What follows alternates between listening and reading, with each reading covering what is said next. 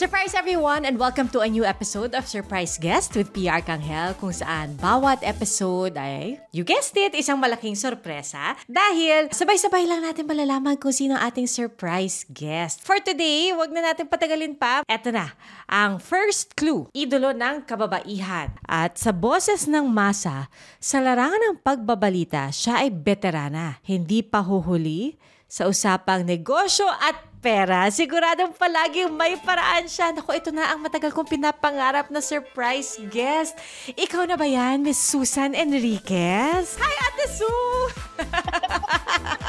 Ay, Tia! Sasabihin ko pa naman sana, tulolo mo po ako. Giveaway naman yung phone. Sana ano sinabi, kasing ganda ni Julia Roberts, ganon baga. Nako, eh kahit sabihin nilang kasing ganda ni Julia Roberts, ikaw pa rin ang una kong hula, Ate Sue. Julia Roberts, siyempre, ikaw yung piya lang naman eh. Pag nakikita ka, parang kung nakikita si Julia Roberts, ay, ay, ay lagi ko sinasabi sa'yo, every time na nakikita tayo, di ba? Pareho ba kami na height, Ate Sue? no, pero siyempre, pag sa beauty at beauty lang, ay, siyempre si si Julie Roberts medyo magre-retire na sa showbiz pag magkataon. Sabi ko na nga ba may dahilan kung bakit matagal ko nang pinapangarap na mag-guest ka dito sa surprise guest, Ate Sue eh.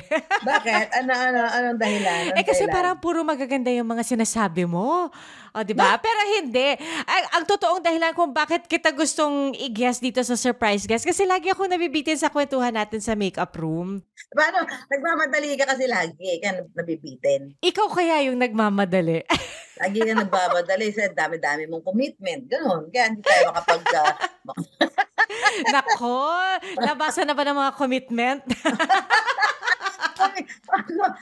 nako, Pia, thank you for guesting me. Nako, salamat, salamat ng maraming maraming salamat sa ito na yung talagang isa sa mga ano ko eh, nasa bucket list ko. Ba't ka natatawa? Ako, bucket list ko talaga, ma-guest ka dito. bucket list ko yung mga kausap ako ni PR. Kaya, although, syempre, hindi ko alam kung ano yung mga pagtatatanong nito sa akin. Pero alam ko naman, hindi mo ako pahihirapan kung may mga itatanong oh, ka, di ba? Eh nako, eto, kaya hindi ka dapat mag-alala. Kasi nga, surprise to. So, parang ano lang to, kwentuhan lang to, Ate Sue. Mm. O, oh, di, sige, ano unahin na natin kasi balikan ko yung mga clues kasi sabi sa atin, usapang negosyo at pera, siguradong palaging may paraan siya. O, di ba? Yan si Ate Suma paraan. O, pag-usapan muna natin kasi alam ko anniversary ng pera paraan. Alam mo kung bakit ko alam na anniversary ng pera paraan? Paano mo alam? Sinabi ni Eva sa'yo. Hindi, ang tagal-tagal ko na nire-request kay Eva. Pwede ba nating i-guess si Ate Sue? Sabi niya, pag anniversary na ng pera paraan. So ngayon na nandito ka, alam ko anniversary na ng pera paraan. Happy anniversary, Ate Sue! Thank you. At saka syempre doon sa mga may negosyo na na-guess natin at naka-inspire sa marami natin mga kababayan na makapag-put up ng kanilang mga negosyo kahit sa maliit na kapital, di ba? At yung ibang mga business na na-feature natin, talagang struggling sila to start and to to continue. Kasi alam mo, pag nagninegosyo naman talaga, hindi naman yan talaga napakadali lang. Kasi pag nakakabalita tayo na, oy, siguro yung business ito, ganun na, grabe na. Marami na siyang franchise, ganyan-ganyan. No? Siyempre, along the way, nung ano ng pag-business mo, marami ka talaga din mga struggles, mga problemang na-encounter, tap, na parang minsan makakapag-give up sa'yo. So, nakakatuwa yung mga na, na-encounter natin na feature ng mga mga negosyante, medyo iba, mga bata pa, na talagang kahit pa may mga mga ups and downs do sa kanilang mga business. Hindi sila nag-give up. Sa halip, ano sila, talagang naka-inspire sila sa marami nating mga kababayan, Miss Pia Arcangel.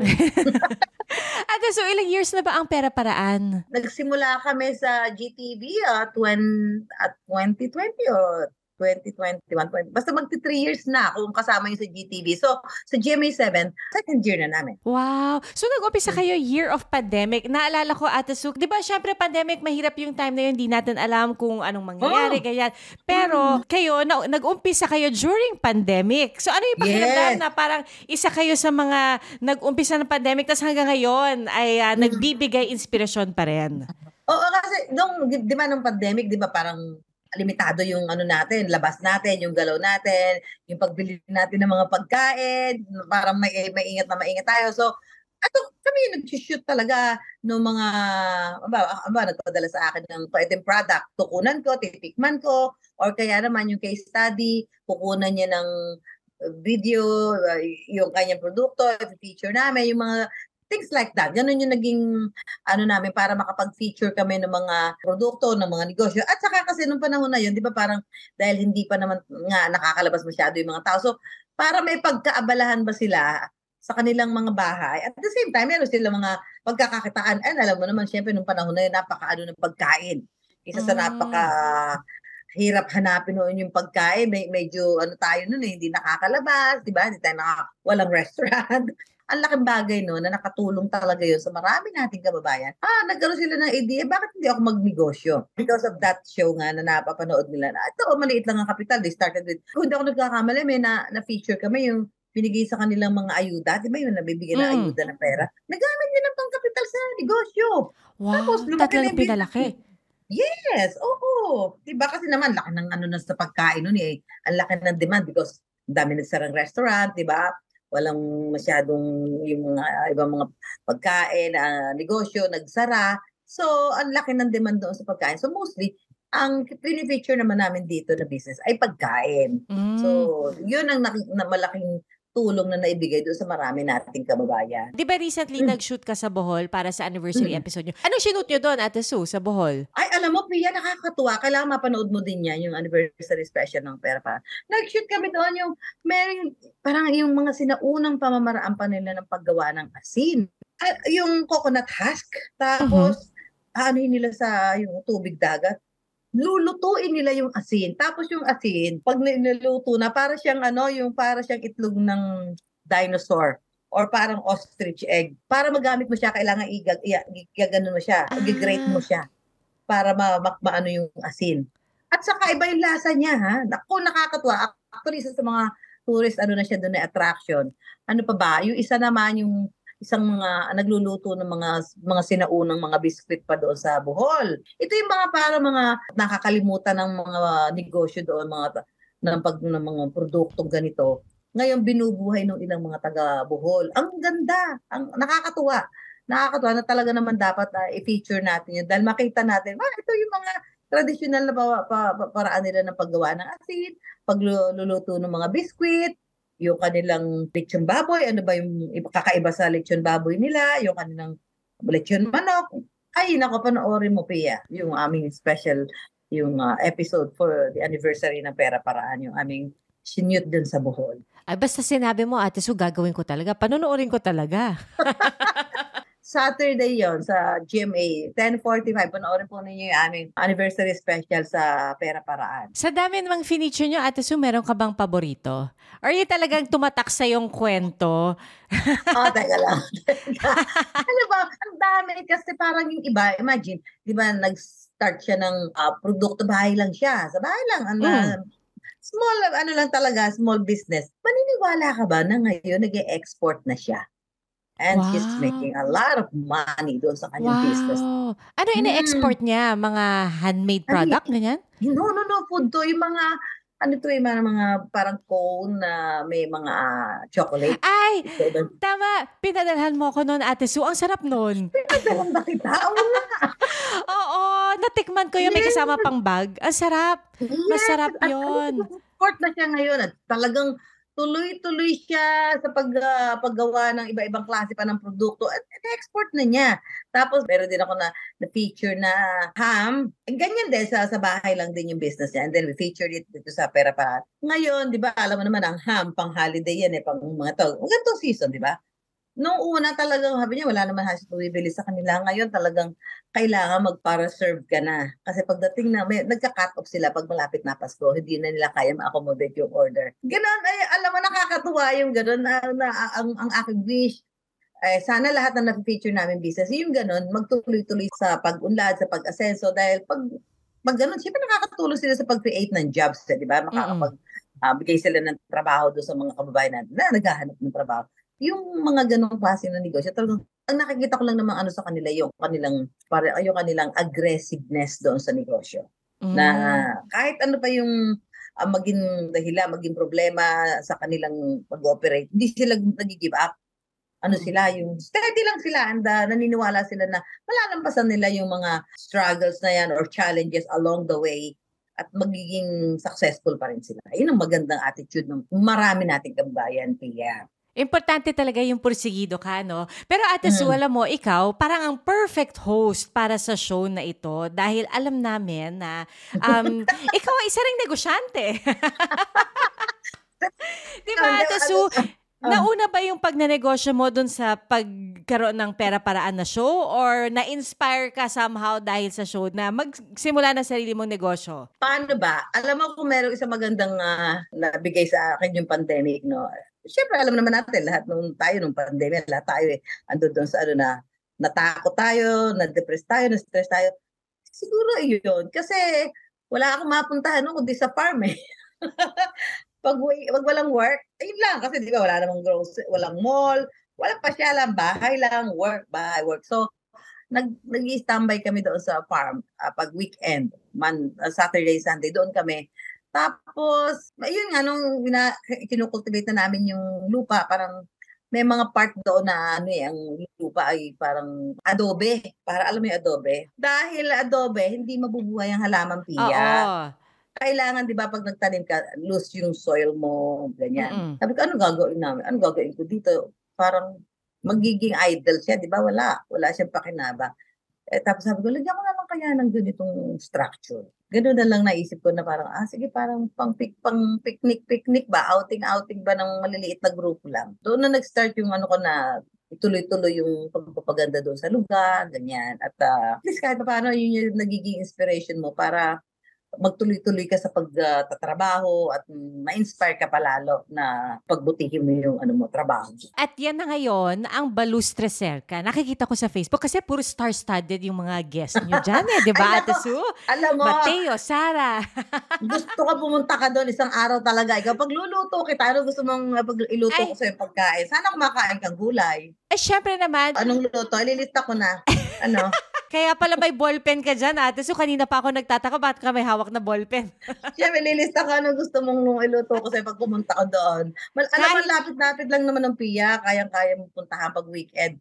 Pagkatapos mag, mong mag-24 oras, doon ka mag-dinner. Ay, Pagluluto pwede, kita. Ate Sue. Mm. Masarap ba dyan pag Pasko? Malamig? Naku, Pia, maniwala ka. Napakalamig, Pia. Tapos Wow. tuloy-tuloy na yan hanggang February. Wow. Talagang doon ako nagsusuot ng turtleneck minsan eh, pagka yung mga panahon na ng... Naku, tama-tama January may turtleneck ako. May bonnet ka pang ganyan. Oo. Tapos dito ka. Oo, kasi sobra talaga siyang lamig. Pagpunta ko dyan, Ate Sue, magdadala ako turtleneck tsaka jacket para sure. Ay, oo, lalo na pag ganitong panahon, Pia, kailangan huwag mong kalimutan magdala ng jacket. Kasi talaga, I'm, I'm telling you, parang iba din ang lamig doon pagka Oo. ganitong mga panahon na, ganitong month na, hanggang February. Yan, last year nga, parang umabot pa kami ng hanggang April eh. Ang lamig talaga. wow. Ah, di ba, nagpapag siyang ganyan. Tapos yung parang, ang- pag nagsalita ka, mayroong ano sa... ah, sa Wow, mo, talaga? May, may Yes. fog ganyan? May fog, oo, may fog. Pero hindi ano yan, hindi galing sa taong volcano yan. Talaga malamig lang. O, kailangan linawin lang natin yun, ha? Oo, malamig lang talaga doon. Kasi ang Indang is ano siya, eh, di ba? Ano yan, napakalapit lang yung Tagaytay. Pag nasa Tagaytay ka, going to our place, 10 to 15 minutes, ang doon ka na sa amin. Kasi kapit-bahay lang namin ng Indang eh. Oh, And uh, yung elevation namin is same as Tagaytay. Tapos, yung lugar namin is ma marami pang puno. Mapuno pa talaga doon, magubat pa. Yun ang ano doon, alas 7 pa lang ng gabi doon, gusto mo lang matulog kasi hindi maririnig mo yung mga iba-ibang klase ng mga huni ng mga ibon, ng mga kung ano mga insekto yan, yun na yung magpapatulog sa doon. Tapos sobrang lamig nga ng, ng panahon. Ang tubig nga doon, pag yung sa gripo, parang tinunaw na yelo. talaga? Eh, di kailangan, ano, kailangan papainitin pa yung tubig bago maligo. Ay, syempre, pag ando ka, merong heater para sa'yo, di ba? Bubuksan mo para sa akin, Ate Sue. Teka, di ba, Ate Sue, ang Balustre Cerca, pwede nang mag-book. Kahit sino pwede mag-book sa Balustre. Yes. Yeah, oo, meron kami sa ano sa Facebook, sa Messenger, sa sa Instagram. Yes. Oo, pwede na sila Ah. doon mag mag-inquire kung gusto nilang magstay doon. Kasi ang ano namin doon talaga ano, exclusive and private. One group at a time. Ah, so kailangan magkakakilala kayong lahat pag nag-book. Dahil ang ano namin doon, pag nag-book ka, may nag-book ng isang group, kayo lang yun. Wala kayong Ay, kasamang wow. stranger. Para ma-enjoy nyo, di ba? Oo nga. kasi ako din eh, ang parang ayun ang lesson ko sa akin nung pandemic. Yan, nung pandemic, pag kami pinupuntahan tayo, hanggat maaari gusto mo kayo lang nandun sa lugar. Kasi meron kang bubble eh, di ba? May bubble ka. So, parang Oo. yun yung naging idea ko doon na ah, ah, up to now naman, ang tao, marami pa rin sa atin ng conscious about our safety, our health, ganyan. So, pag nagbuka doon, kayo lang talaga magkakilala. Isang grupo lang talaga kayo. Kung yan ay isang family, isang family, kung kayo magkakaibigan, kayo lang yun, kayo magbabarkada, kayo lang yun. No, walang walang outsider na makakasama kayo pagka Ah. nagstay kayo doon. Ayan talaga si Susan Enriquez, naiisip talaga lahat. Wala walang ano, walang detalyeng pinapalagpas. Na-appreciate naman ng mga pumupunta doon na na parang, ay, talaga po, wala talaga kami kasama. Opo, kasi parang oh, mas ma-enjoy nyo yung place, nga. ganyan, di ba? Mas ma-enjoy nyo, you cook your food, gusto nyo magmamaligo, kayo lang doon sa pool, gano'n. Mm. Eh di siguro Ate Sue, kapag nag interview ka sa Pera Paraan, may mga napipick up ka rin ng mga tips na pwede mong gamitin sa Balustre Serka. Oo, lalo na kung par- pareho yung inyong line of business, makakakuha ka ng idea paano mag ano ng mag, mag-operate ng business Mm-mm. ganyan. But pero hindi naman ako masyadong ano doon talaga ngayon pero kasi ang ano ko doon halimbawa, pwede mong gamitin for family or gatherings ng friends, ganyan, 'di ba? Yung ganun Mm-mm. eh, parang dual purpose yung pagkaka-put up noon eh. Nung una naman kasi parang hindi naman talagang pang parang pang business yun eh. Gusto mo lang na parang may bakasyonan ka, meron kang pag ah, liliwaliwan, pagka na, naiinip ka sa bahay. So, yun, habang andyan dyan siya, di, aral ka lang ng din ng aral, aral ka lang ang aral hanggang ma-perfect mo na yan, kuha ka ng mga tips do sa mga nakakausap mo na pareho kayo ng business. Pero ang daming, daming dapat aralin. Ang daming Ah. dapat matutunan, lalo na pag nasa ganito. Kasi ano to eh, parang nasa tourism and hospitality Mm. business ka, di ba? Oo, mahirap no pag service-oriented. Mm-hmm. Kailangan conscious ka sa kanilang mga needs at kanilang mga Mhm. suggestions. Ito ba Ate Sue yung unang negosyong pinasok mo? Ang negosyo. eh kasi anniversary ng Pera Paraan, di ba mamaya love life pag-uusapan natin? oh, wala naman yung mga mga ano naman yung mga sideline sideline lang naman yung ibang Ah. ginagawa ko dati, 'di ba? Hindi naman yun talaga. Ah, ito kasi may mga may mga tao ka na inaalaga, may mga tao ka na andiyan dyan na pinagkakatiwalaan mo para mag mag-oversee ng Mm-mm. pag-operate habang ikaw eh nasa trabaho. At dahil nabanggit mo nga Ate Sue, kasi alam naman natin na syempre hindi naman ito full-time mo ginagawa dahil ang iyong full-time work ay bilang isang mamamahayag na Mhm. minamahal at tinitingalaan ng mga tao na ating mga kapuso. Ate Sue, ilang years ka na ba sa ano, sa GMA? Bi- or ilang years ka na mamamahayag? Yung, yung totoo. 13 years. Kasi I started sa GMA, ano ba? I started sa GMA 1999, ah, 1990? 1990. O, so mga ano na nga, o mga 30 years na nga. Tama ba? Oh, O, yes, oo. 2000, Mm. 2010, 2010. Oh, Mm. more than, oo, more than 30 years na. GMA ba ang unang trabaho nyo, Ate Sue? Sa GMA kayo unang pumasok? Hindi. Siyempre, meron ako isang pinagtrabahuan na isang private company. Tapos, ang sumunod doon, nag one year lang naman ako doon. Tapos doon sa isang sa isang television station. Pero one year lang din ako. And then, dito na ako siyempre. Dito na ako Mm. talaga nag ah, stay sa GMA. Oh. Dito Yung una nyo pinasukan na private company, anong trabaho nyo doon, Ate Sue? uh, nag-a-assist ako doon sa mga kababayan natin na gusto magtrabaho abroad. So, parang ikaw yung media relation officer nila. Ako yung nag sa kanila, nagbibigay sa kanila ng instructions, what to do, ginagabayan ko sila para hindi sila mabiktima ng mga illegal recruiter. So, kumbaga, pag na sinabi ko na oh, mag-apply sila dito sa ganitong company,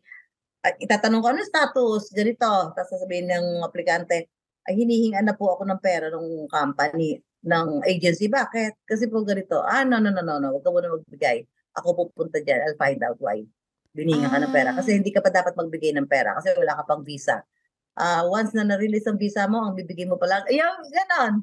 Ang galing, sila- public service. Parang public service din, ano? Parang, oh, parang public service din. Pero it's, kaya lang nga, it's a private company. So, Mm-mm. ako yung pumupunta sa ah, sa POEA, sa OWA, sa mga travel, yun, mga travel agency, yung mga recruitment agency, yan. Mhm. Kasi di ba kawawa naman yung mga kababayan natin doon na dati na halimbawa mag-apply sila. Alam mo naman yung marami nating kababayan, pag gustong trabaho abroad, isinasanla ang lupa, nagbebenta ng kalabaw, ng baka, di ba?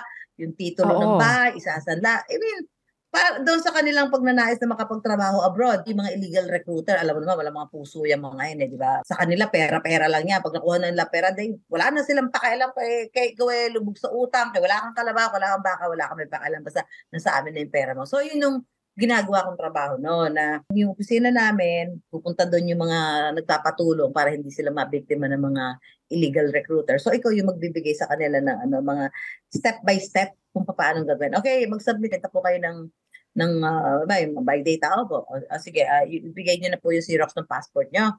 And then, Mm. tawagan kayo pag ah, babalik na. Tapos pag bumalik nga siya at hinihingan siya ng pera, that's the time na lalo ka ng medyo dapat mas nakabantay ka na. No, no, no. Huwag niyo muna ibigay yung pera. Hindi pa ho dapat ibigay yung pera kasi wala pa hong visa.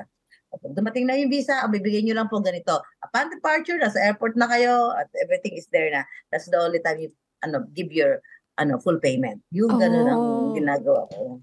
Eh so Ate Su, paano kayo napunta doon sa pagiging isang ah, parang media relations officer sa placement sa- agency?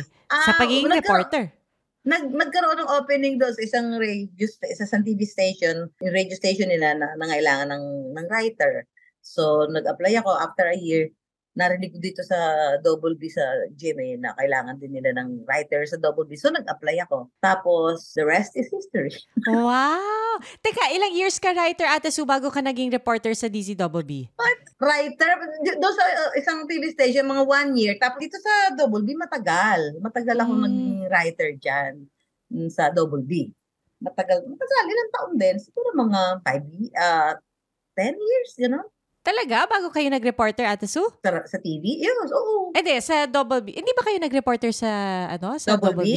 Nag-reporter ako. Matagal Okay. din yun. Parang ano yun eh, parang minsan Sabay. pag walang, oh, sasabay pag walang, pag walang kulang ng reporter sa sa field, uh, i-deploy ka. Pagka ano, papasok ka, writer ka naman. Pagka Ah. kailangan na naman ng additional reporter, especially during special coverage, alam naman yun, di ba? Kailangan mo ng dagdag naman power sa labas para to, to cover yung lahat ng aspect ng coverage. So, ilalabas ka. Ganun. Ganun yung ano. Ah. Then, nagkaroon ng ano sa, ng opportunity sa TV. Mm-mm. Yan, syempre doon na yung naka, nakaranas ako humarap sa TV at tapos eh, ano ko, takot, takot na. Una ang inabot sa mga, Ha? mga manonood.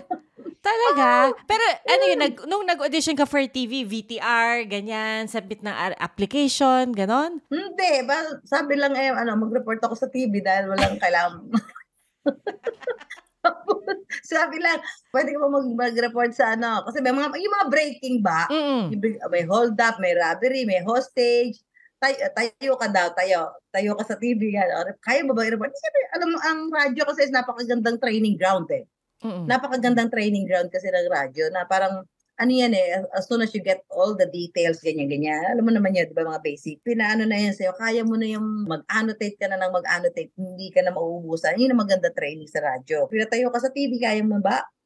Siyempre, oh, siyempre, medyo confident ka na, oo, oh, sige, kaya ko. Naku, kaya lang, buti na lang, wala pang mga mga social media. No? Malamang kung noong panahon na yun eh, may social media, kumbaga lagi siguro akong ano, viral, ano? sa bashing. Ay, grabe naman. Pero alam mo, Ate Su, kasi ako nung nag-umpisa ako sa GMA, di syempre makikita ko lahat ng mga nasa newsroom, di ba? Yung mga naglalakad. Di ba dati, lahat naman ng mga reporter napalakad-lakad sa loob ng newsroom, ganyan. Oo. Tapos, isa sa mga pinaka-starstruck moment ko nung nakita kita. Kasi, hindi hindi kita binabola ate. So, totoo to. Promise. Kasi naalala ko, Oh. n- nung kino-cover mo yung kay Leo Echegaray, Ah, grabe ate. Oh. tutok na tutok kaming lahat sa balita. Tapos, syempre, di ba, halos araw-araw ka nag-cover. mo sabihin, estudyante ka pa lang noon, ha? Hindi na importante yon Basta pinapanood kita. Grabe, wag mo sabihin, grade school ka pa lang noon, ha? Di naman. Sobra naman, Ate Su. Kasi sabi ko talaga, wow, napakagaling naman ni Susan Enriquez. Kasi di ba, Ate Su, isa ka dun sa mga nabunot. Di ba, binubunot yun eh, kung sino manunod. Nag-drawlats yun. Oo, drawlats. nag-drawlats yun eh. Oo, nag-drawlats. Tapos, ayun, yung na, nung, ako di, parang, ini- ini-imagine mo na paano, tumama, papanoorin mo yung paano yung pagpatay doon sa ano, kay Leo.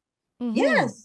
So, napanood mo yung coverage ko noon. Para doon sa mga nakikinig sa atin, di ba, si Leo Echegaray, siya yung first, First. na, oo, Lethal na injection. lethal injection sa Pilipinas. So sabi ko, Hmm. paano gagawin yun ng reporter na manonood ka tapos magre-report ka, tas walang, hindi mo pwede ipakita yung emotion mo.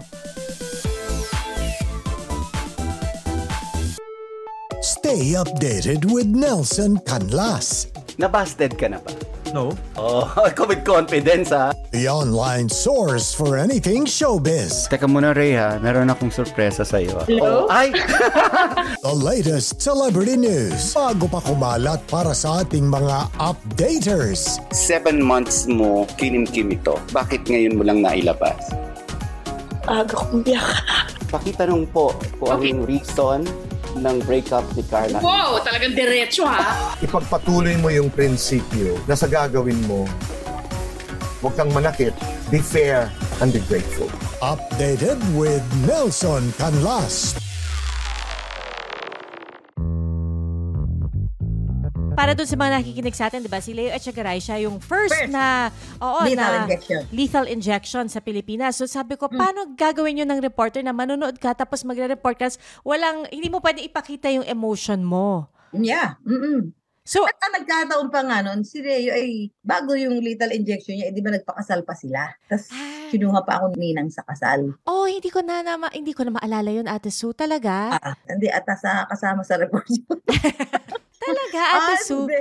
Kasi parang, syempre, kinuha ko ninang. Tapos, syempre, nung nasa loob ka na nung lethal injection room, yung, yung mga witnesses, parang, oh, alam mo talaga nag-ano ako sa pari nun. Father, sabi ko kasi parang hirap po nito eh, yung, yung tao, andyan dyan sa harap mo, alam mong papatayin siya, ganyan. Ano ba yung dapat kong gawin? Kasi nag, nag ano, ako, nagdadalawang isip din ako. Tapos sabi niya, no, basta isipin mo lang na ando doon ka because yun ang trabaho mo and you you pray for his ano. So that's what I did nung nando doon ako sa sa loob ng room. Kasi ilan lang naman kami sa room noon eh. Hindi naman ganun karami talaga. Kaya nga drawlats yun eh. Kasi Oo. hindi lahat pwede, ma-accommodate doon sa loob ng viewing area. Mm-mm. Oh, so that's what I did. Oh. Pinausap ko isang kaibigan kong pare to seek guidance on how will I handle yung ganung situation, di ba? Dahil first time nga yun eh na makikita mo. At saka kailangan kasi noon, huwag kang kukurap kasi you have to ano observe kung ano yung changes sa sa katawan niya eh. Kasi di ba tatlong beses may ituturok sa katawan niya na kailangan makita mo yun. Kung ano yung mga nagiging reaction ng body niya doon sa mga chemical. So dapat wala kang kurap, dapat hindi ka disturb, nakapokus ka. Dahil paglabas mo, kailangan i-report mo na kung ano yung nakita mo kasi ikaw yung parang mata nung taong bayan na manonood doon sa report mo. May maliit ba na part sa'yo, Ate Sue, nung bago mag-draw lots na umaasa na sana hindi ikaw yung mabunot? Kasi nga napakahirap panoorin, di ba? Paano ba yon? Kasi di ba may mga ano na, "Oh, sana ako, sana ako. Yung gano'n, may mga ganong Oo. moment tayo sa mga ibang coverages. Ang sa akin nun, kung mabunot ako, okay lang. Kung hindi naman, okay lang din. Parang gano'n na lang ang Mhm. inisip ko na draw lots ito eh. Ilang, ilang slot lang talaga yung allotted for media people. Hindi ko alam, parang ilan, ilan, ilan lang kami. Kung ako nagkakamali, parang lima lang yata kami. Mhm. So, ganun na lang ang naging mindset ko doon na pag, pag, na, pag nabulot ako, okay lang yun, di ba? Pag hindi naman, okay lang din.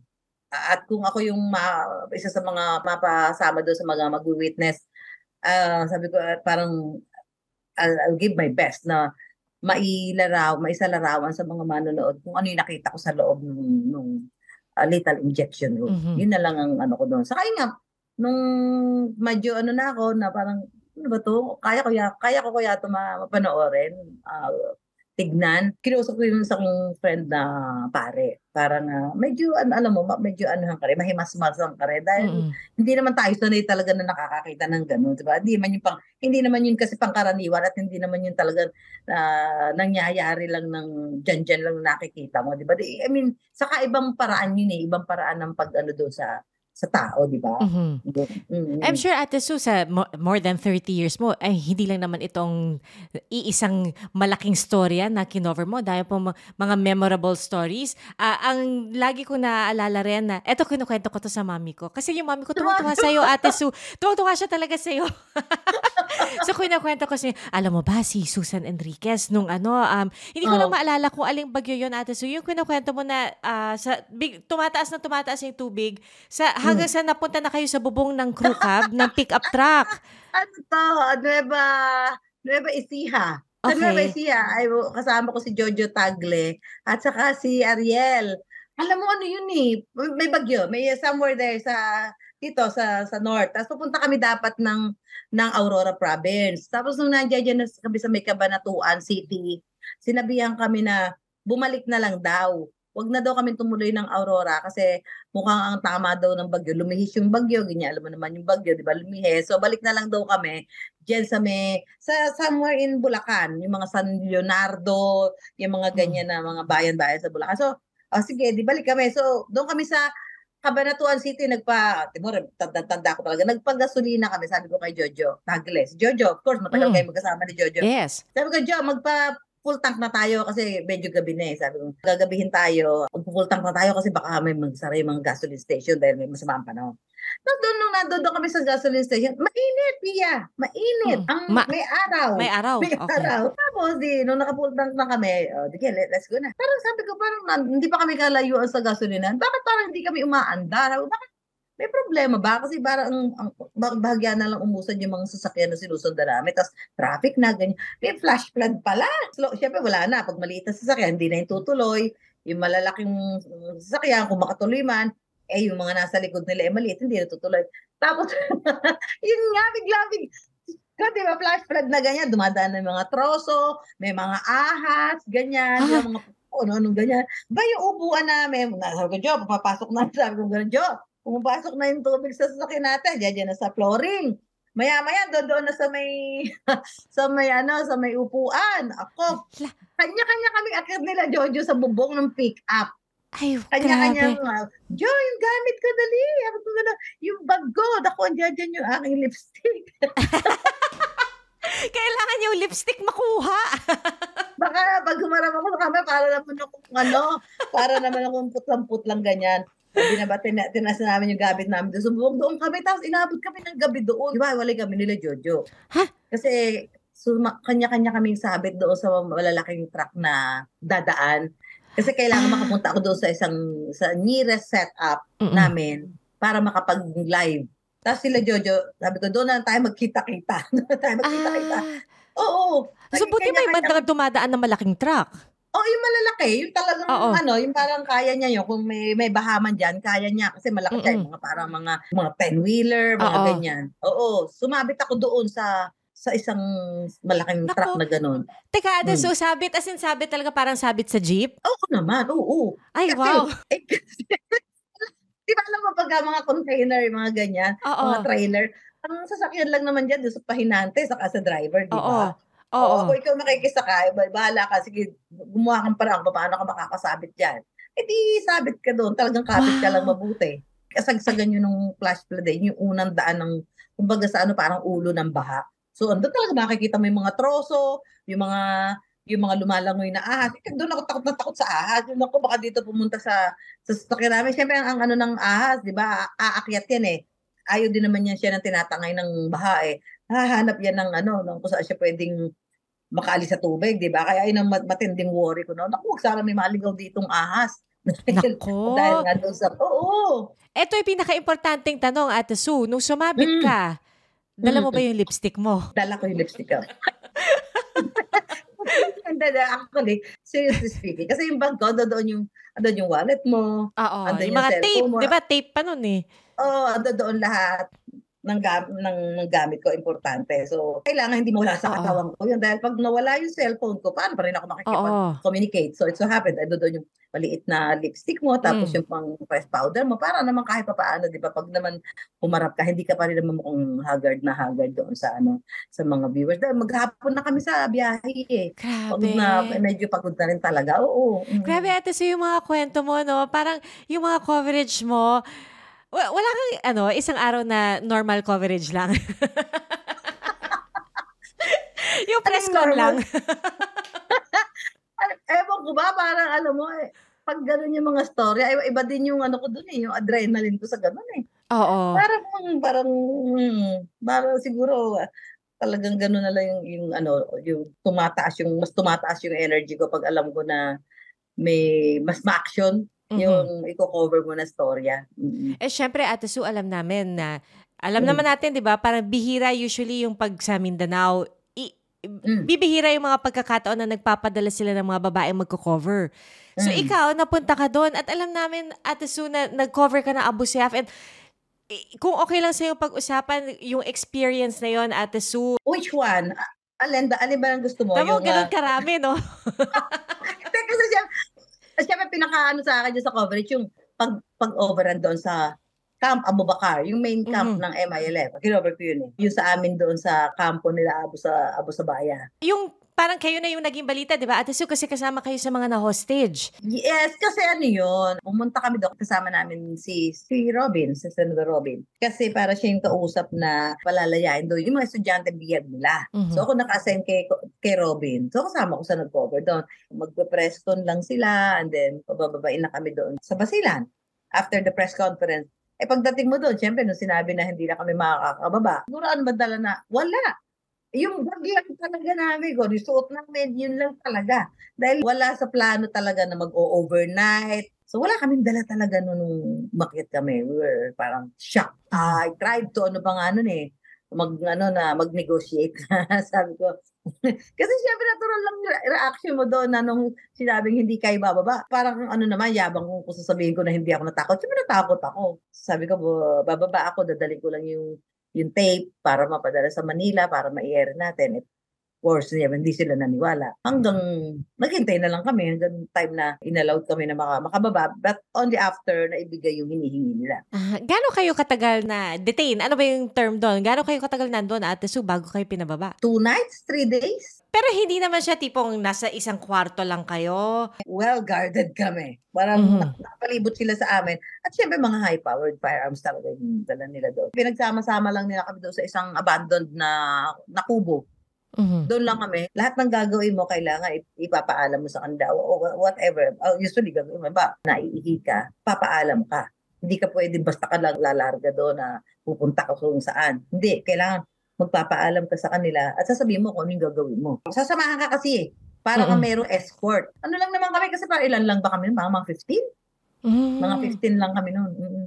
Wow. And then, so Ate Sue, syempre, pagbaba ninyo, ano yun, kailangan mo ba ng debriefing? Paano ka nakaka-move on mula sa ganyang klaseng karanasan? Paano ba?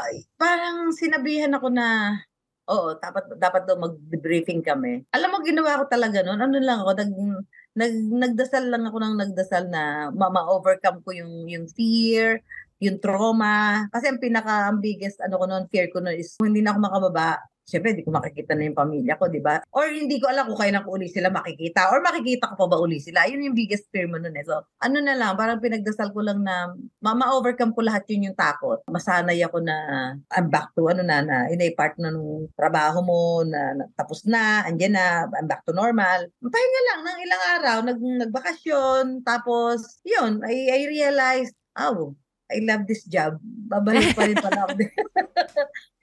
I love this job. Oh, babalik pa rin ako. At kasama na rin yun sa mga, syempre, unforgettable coverages mo. Oo nga, syempre, di ba? Parang paano mo makakalimutan basta-basta yun. At saka yung importante, parang yung learnings mo from the experience, bit-bit mo dun sa mga susunod na coverage. Mhm. Oo, of course. O yun parang, sabi ko, ano yun, kumbaga charge to experience, di ba? Parang ngayon, makikita mo why, bakit ba hindi talaga din ah, talagang kailangan kung meron ka pupunta isang coverage, you have to make sure na your safety hindi makako-compromise. Yung mga ganon. May mga Mhm. may mga aral ka din natutunan along the way dun sa mga ganyan mga risky coverages mo eh.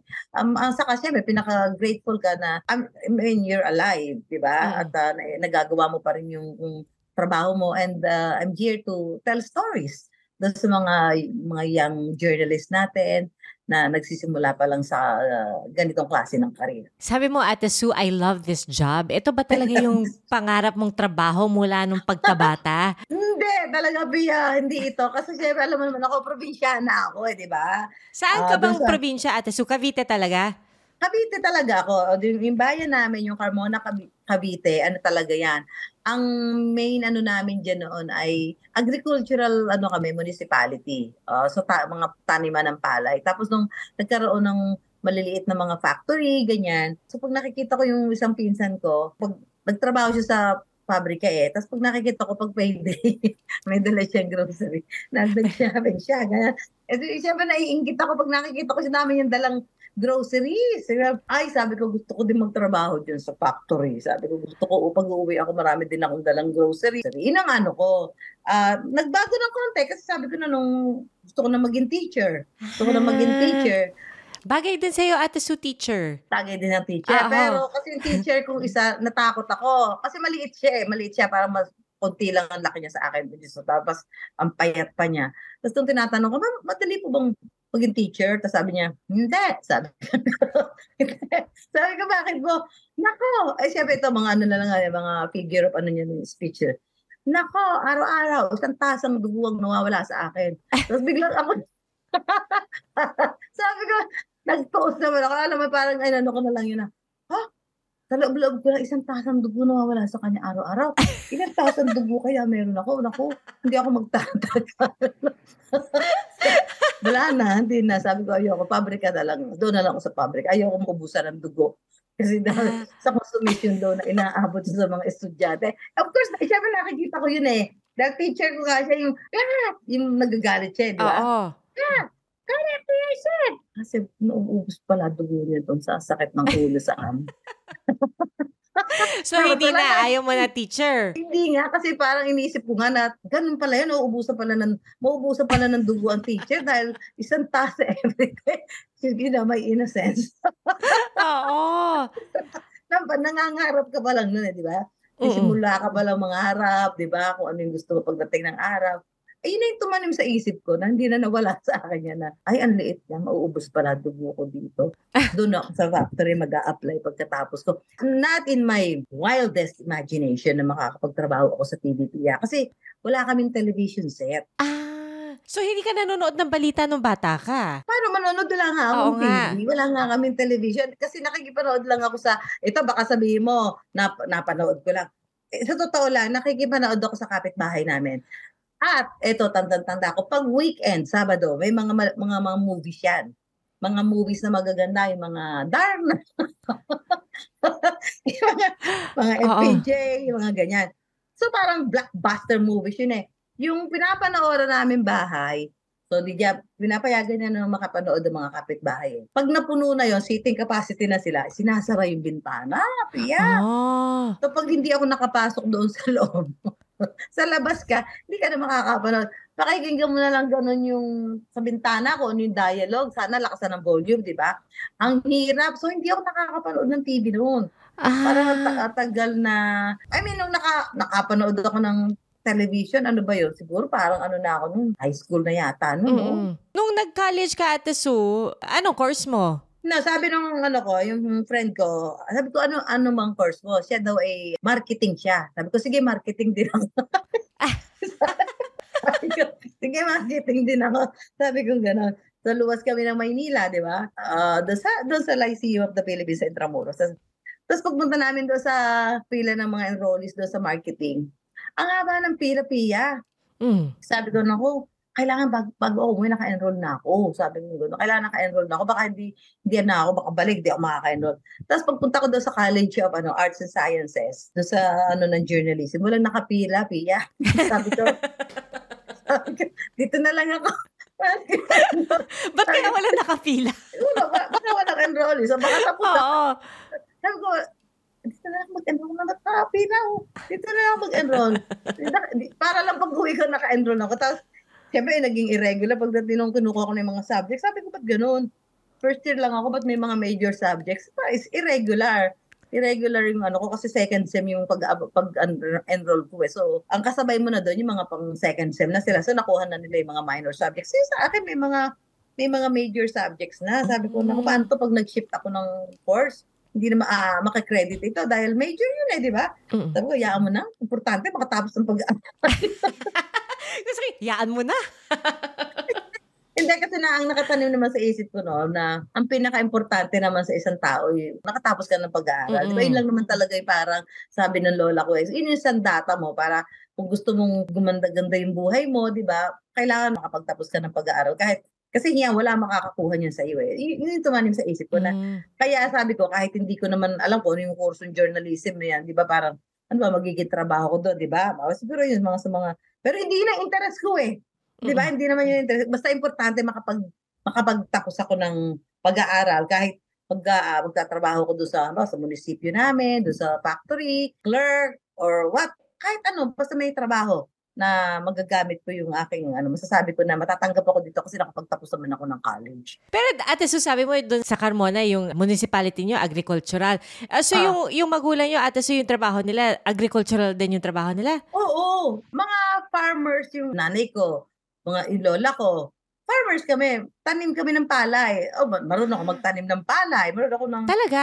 Pati ani ate so kaya niyo. Oo, ayun, gagapasin. Gagapasin mo yung palay. Pag bakasyon nun, nagtatrabaho ako na, nagtatrabaho ako doon sa mga ano, yung nagtatanim ng palay, yung nag, tagahagis ako ng dapog para yung itatanim mo doon sa, sa ano, sa bukid. Mm-mm. Yun, ipag, para may kita ako pag bakasyon. May kita ako na, syempre, na, na, pinagtatawanan nga ako ng mga kasama namin sa nagtatanim. Kasi syempre, late ko, di ba? Late ko. Tapos tatakbo-takbo ako, mayroon akong pasa na dapog. Tapos ihahagis mo sa kanila para itanim nila. Pagdating Wow. ako, pi- pipila ako dahil kukuhanin ko na yung sweldo ko doon sa maghapong pag nahahagis ng dapog sa kanila. Diyos ko, napakakulay ng aking childhood, ng aking Oo buhay sa probinsya. Mm-mm. May, may kapatid kayo ate Sue or only child ka ba? Anim kami magkakapatid. Wow! Panganay ako, only girl. Wow! Ang nag-iisang ate Susan. Nag-iisang babae, kaya parang sabi ko, yung mga kapatid ko puro barako, di ba? Limang lalaki. Naku, yari pala lahat ng manliligaw. Puro barako yung mga kapatid ko. At maniwala ka, Pia, ang tatangkad nila. Talaga? Hindi ko alam kung ano nangyari sa akin. Siguro dahil ako'y panganay. Stunted ang aking ano. Sa bagay, ate Sue, ako rin yung kapatid ko matangkad eh. May ate Diba? ako mas matangkad sa akin eh. Tanakot ka ba? Hindi, bunso. Oo. Eh, siya matangkad. Ay, kaya mo na bunso ka naman eh. Kaya mo na, okay lang naman eh. Kaya ako, ako panganay ako, tapos lahat ng kapatid ko mga lalaki, ang tatangkad. Na parang sabi ko, ano nangyari? Bakit hmm, hindi man lang ako naambunan ng tangkad dito mga kapatid ko na to, di ba? Oo, oh, siguro kasi, kasi, ewan ko, sabi ko siguro dahil ano ako sa batak din ako sa trabahong bahay, sa mga ganun gawain para kumita ka nung bata pa ako. Bata pa ako, Priya, ano na ako, madiskarte na ako para kumita. Kaya Oo, naman titinda- pala, ate Sue. Kita-kita namin lahat ng ano, oh. Nagtitinda ako ng lahat ng bunga. Nagtitinda ako ng banana. Saan? Sa school? Sa school, nagtitinda ako ng Oo. ano, yema, sa kamane. Yung mga Oo. singaling. Singaling, yan. Nung pagka walang pasok, nakikibenta ko ng mga turon, mga banana Q, kamote Q, nilalako ko sa mga paghapon, yung merienda, yung mga Ah. alas dos. O, yung mga sumisigaw ka, Oy, kamote Q. kailangan malakas ang boses mo. Kasi kailangan marinig ng mga natutulog, di ba? Talaga yung gano'n? Ay, kamote Q! Ganon. Ate Sue, baka naman isipin ng mga nakikinig sa atin na puro trabaho lang ginagawa mo kasi yung pinag-usapan natin yung trabaho mo, di ba? Kasi syempre gigising ka na maaga para sa unang hirit. Hmm. Tapos pupunta ka ng radyo para sa show ninyo ni Mark, 'di ba? Tapos after nun, meron ka pang dapat alam mo. Tapos may shoot ka pa ng pera paraan. A- ano nga ba ang day in the life of Susan Enriquez? Anong oras ka gumigising, Ate Sue? 3.30. O ikaw, 'di ba Oh, ikaw, ikaw, naman, ikaw parang hindi mo alam yan. Nag-unang hirit ka rin, ah. eh pero hindi ako gumigising ng 3:30. Kasi Ate Sue, 'di ba ikaw lagi pinakauna. O doon sa mga nakikinig sa atin, si Susan Enriquez ang laging pinakauna sa makeup room sa set pagdating sa unang hirit. 'Di ba? Ah, parang, alam mo, ayaw ko ba? Parang ayoko, ayoko malilate sa lahat ng gagawin eh. Oo. Ano, 3.30 gumigising ako. Kasi pag gising ko ng 3.30, nag-warm up muna ako. So makikinig ka muna ng mga, makikinig muna ako ng radyo. Kaya muni-muni ka muna. 4.30, pumunta ako sa office niya, sa atin. Tapos, pagtas ng unang hirit, kung walang shoot ng pera paraan or I wonder, magnanap, then radyo. Kung walang shoot ng pera paraan, I wonder. Usually, ilang naman eh, pera paraan, I wonder. Pagkatapos na yun, uuwi, pahinga ng kaunti. Then, dapat alam mo, by 9 o'clock talaga tinatry ko na nakahiga na ako nung maka, matutulog na. Ano lang naman yun, kailangan i-manage mo lang yung time mo. Hindi ako mahilig kasi sa ano eh, yung, hindi ako masyadong mahilig sa pupunta sa mga mall, yung mga sabi, window shopping, labas-labas. Kung meron akong spare time, mas gusto ko natutulog o kaya dito sa bahay, gawa ng ibang gawain bahay, maglaban ng damit, magluto.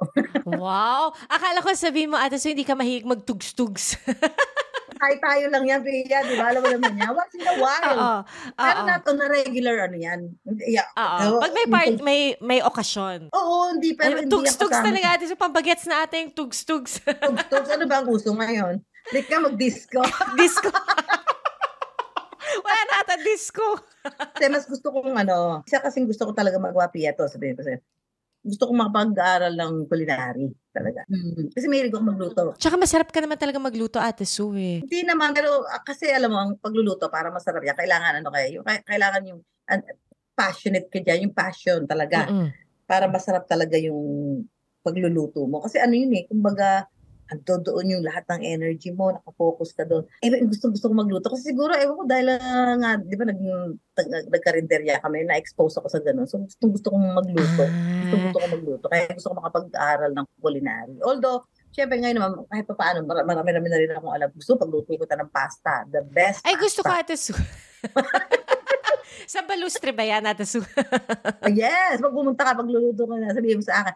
Pero ang pastang luluto ko sa'yo, ano lang, ha, hanggang doon lang tayo sa olive oil Wow. pasta. Or Naku. salmon, salmon, salmon. Oh, salmon! Oh, salmon! Naku. Dixie. Eh Ate Sue, dapat pag kinain ko yung pasta, naka-turtleneck ako, tapos naka para na ako nasa Italy. Malamig sa Yes, balustre. Oo, oo, Oo. oo. Tapos makikita mo, nagpa-fag doon, ganyan, ganyan. Pero Ate Sue, syempre dami mo ng mga life lessons na natutunan sa trabaho, personal na buhay. Syempre binabahagi mo to sa pamilya mo, 'di ba? Ano yung Mm, pinaka-importante para sa iyo na binabahagi mo sa kanila? Unang-una, sa, doon sa mga mabamangkin mo, ganyan, kailangan ano mo sa kanila, instill mo sa isip nila yung magsikap ka, ganyan maging madiskarte ka sa buhay. Tapos kung ikaw naman eh, kahit pa paano eh, kumikita na, tumulong ka sa pwede mo pagtulungan sa, especially sa member of your family na mangangailangan, ganun. Pero, at the same time, parang wag mo rin silang tuturuan na ma- masyadong yung dependent. Kailangan matuto din sila na magbanat ng buto, yung gano'n, di ba? Hindi mo pwedeng ko mo tumutulong ka eh, pa, pa, nakasandal na lang sila. Turuan mo din sila. But more importantly, yung makita nila yung halaga na nakakatapos ng pag-aaral. At kapag natapos ka ng pag-aaral, hindi doon matatapos yung ano, sasabihin niya, oh, tapos ang mag-aaral. You have to work hard, di ba? Mahalin mo yung trabaho mo, kung ano man yung magiging trabaho mo, do your best, maging ano ka, consistent ka sa paggawa ng mabuti sa trabaho, yan, ganyan. Yun ang lagi ko sinasabi sa kanila na hindi ano, hindi pwedeng masyado kang entitled sa, di ba? Kailangan matuto ka na pag nasa trabaho ka na, ay may disiplina ka, sipag ka, maayos ka makasama sa mga katrabaho mo. Yun yung mga kailangang matutunan nila. Especially yung mga kabataan ngayon, eh, dami ko ng pamangkin PA, di ba? Dami ko ng pamangkin. Iba naman kasi mga kabataan din ngayon. So sila yung kailangan gabayan mo eh. Yung mas ma- matanda sa'yo, ano na yan, medyo siya, marami na rin silang uh, life lessons. Yung mas bata sa iyo, yun yung kailangang i-guide natin. Especially Mhm. yung mga bata ngayon. Ang dami kasing distractions, ang daming ano sa kanila, yung nawawala sila sa focus, hindi nila alam kung ano yung priority nila, di ba? Sa tingin nila, there are more important things than education, or parang ganon. Mm-mm. So, kailangan ano ka, consistent ka din sa pagsubaybay sa kanila para uh, i-guide mo sila, i-giya mo sila. Dahil pag hindi, eh, medyo nawawala sila sa ano talaga. Mm. Nawawala sila sa focus, nawawala sila sa tamang direction. Eto, meron pa kaming hinanda para sa'yo. Actually, sina Eva. May hinanda Ano sina? Eva para sa'yo. Ang tawag dito, usapang pera. Game to. Ah, Ah, game? Kina- Oh. ah, game to. Kinabahan ka, ate Su, kala mahingi ako ng pera. si PR ka ba, hingi ng pera? Nako, Eh, baka hindi. yung mga bangko, maubusan ng pera si PR ka nga, hindi. mag apply Ano? ako maging inaanak ni Susan Enriquez. May cut-off ba ng age yon? Walang, walang cut-off, pero kailangan matututo ka talaga sa buhay. o yun ang gusto ko, kaya nga gusto ko mag-apply. o eto, Ate Su, usapang pera. So magtatanong lang ako, Q&A lang to, Ate Su. Okay. Pero yung sagot, dapat yung totoo, Nax. At saka dapat, alam mo. dapat alam mo. Sa Oo. totoo lang yan dapat. O, sige, sige. Sa, Okay. okay, okay, Pia. Mm. Okay, first question. Anong bagay ang hindi mo tinitipid? Pagkain. Ay, nice answer. Oo nga naman. 'Di ba? Oh, hindi sa totoo. Alam ni Mark yan. Pag nandun kami sa farm sa pag weekend, alam mo, sabi niya para kaming piyesta lagi. Tuloy-tuloy sa kami sa kain. Sabi ko kay Mark, kasi niya, bakit ganito sa'yo? Parang karinderya. Ang dami-daming pag, ul- pagkain. Ganyan. Sabi ko, di ba kaya ka tayo nagtatrabaho para para mabuhay? Eh, di ba para mabuhay, kailangan tayong kumain. So, bakit ko di-deprive yung sarili ko na kainin ko ano gusto kong kainin. Ika nga tatata, nagtatrabaho para kumain, para mabuhay, di ba? So, hindi ko tinitipid ang pera ko pagdating sa pagkain. Okay, so alam na natin. So pag may negosyo kang pagkain, nako, kliyente number one si Ate Sue. Totoo, totoo yan, totoo. Totoo Okay. yan. Ah, next, aling bagay ang kuripot ka pa rin kahit afford mo naman? Kasi alam namin afford mo lahat. So sa ang bagay ka kuripot pa rin, Ate Sue? Ng mga branded na bags na marami ka. Yung mga Sino- branded bags and shoes. Parang hindi ako naniniwala, Ate Sue. Nakita ko na lahat ng mga bag at sapatos mo.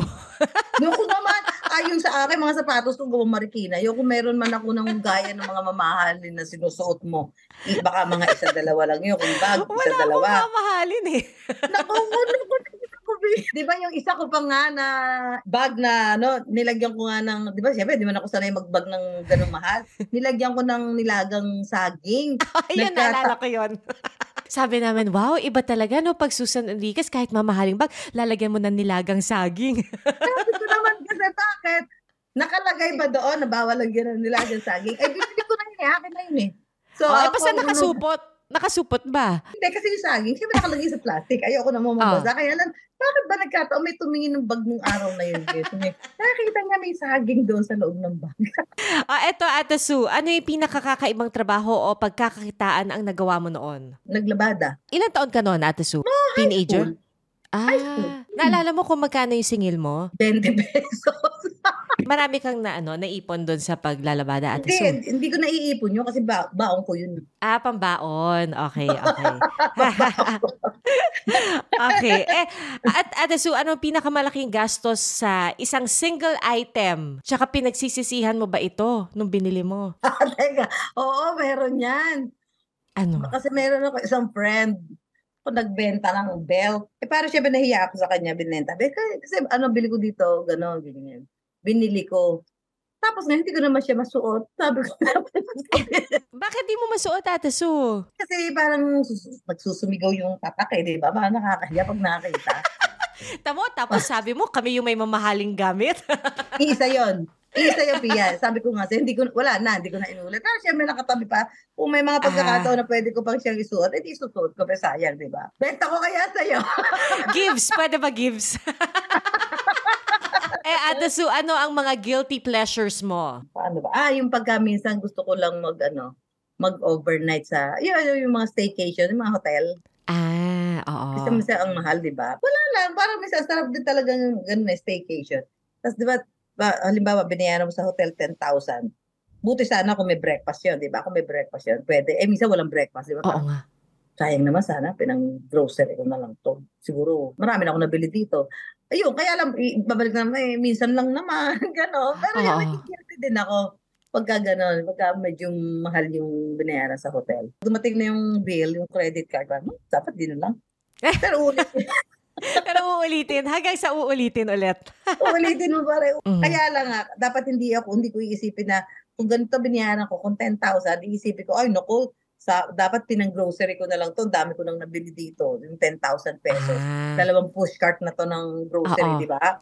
Dapat wag, Mm. wag ganun eh, wag mo nang iisipin yung dapat ang focus mo na lang, nag-enjoy ka doon sa pag-stay mo doon sa hotel. Oo. Sulit Huwag na, sulit na yon. Oo, yun. oo. Mm. O, eto, Ate Sulas na. Ano ang pinakamabisang pera paraan tip para sa iyo na pwede mong i-share sa mga nakikinig sa atin? Pag nagnenegosyo po, dapat isipin nyo, lalo na kung produkto nyo is pagkain, unang-una dapat masarap yung pagkain nyo, huwag masyadong mahal, at ah, sabi nga, kahit kaunti lang ang ang kita, basta maraming benta, ay magiging susi yan ng pag-unlad ng inyong negosyo. So, ah, dapat ano kayo sa mga customer nyo, dapat transparent kayo, honest kayo, ganon. Ang pinakapangit sa negosyo ay nanggugulang ka sa customer. Dapat ano ka, tapat ka at uh, you, you give them kung ano man yung deserve nila doon sa binayaran nila sa iyo. Produkto man yan o sa serbisyo. Yan ang words of wisdom ni Susan Enriquez. Ate Sue, thank you so much. Paki-invite naman yung mga nakikinig sa atin sa um, kung saan kanila mapapanood at mapapakinggan. Ah, panoorin niyo po ang unang hirit. Oy, by the way, Pia, 24 years na ang unang hirit natin. Ang unang hirit ho is 5.30 to 8 o'clock, Mondays to Fridays. And then sa radyo po, sa DCWB 10 to 11, usap tayo, Super Kwentuhan with Mark Salazar and Susan Enriquez, ayan. Then ito po yung Pera Paraan is every Saturday, 10.45 ng umaga sa GMA po yan. I Wonder sa GTV every Sunday, 7.20 po yan. At ang dapat alam mo, sa GTV everyday Mondays to Fridays, 5.30 to 6.30 po. Yan. Salamat, Pia. Tayong lahat. Kay Susan tayo. Thank you so much, Pia. Thanks, Salamat, Ate Pia. This surprise was planned by the team of Justin Kenneth Carandang and Aubrey De Los Reyes, edited by Shirley Paghiligan, with the amazing people of GMA Integrated News. Don't forget to like and subscribe. Till the next surprise!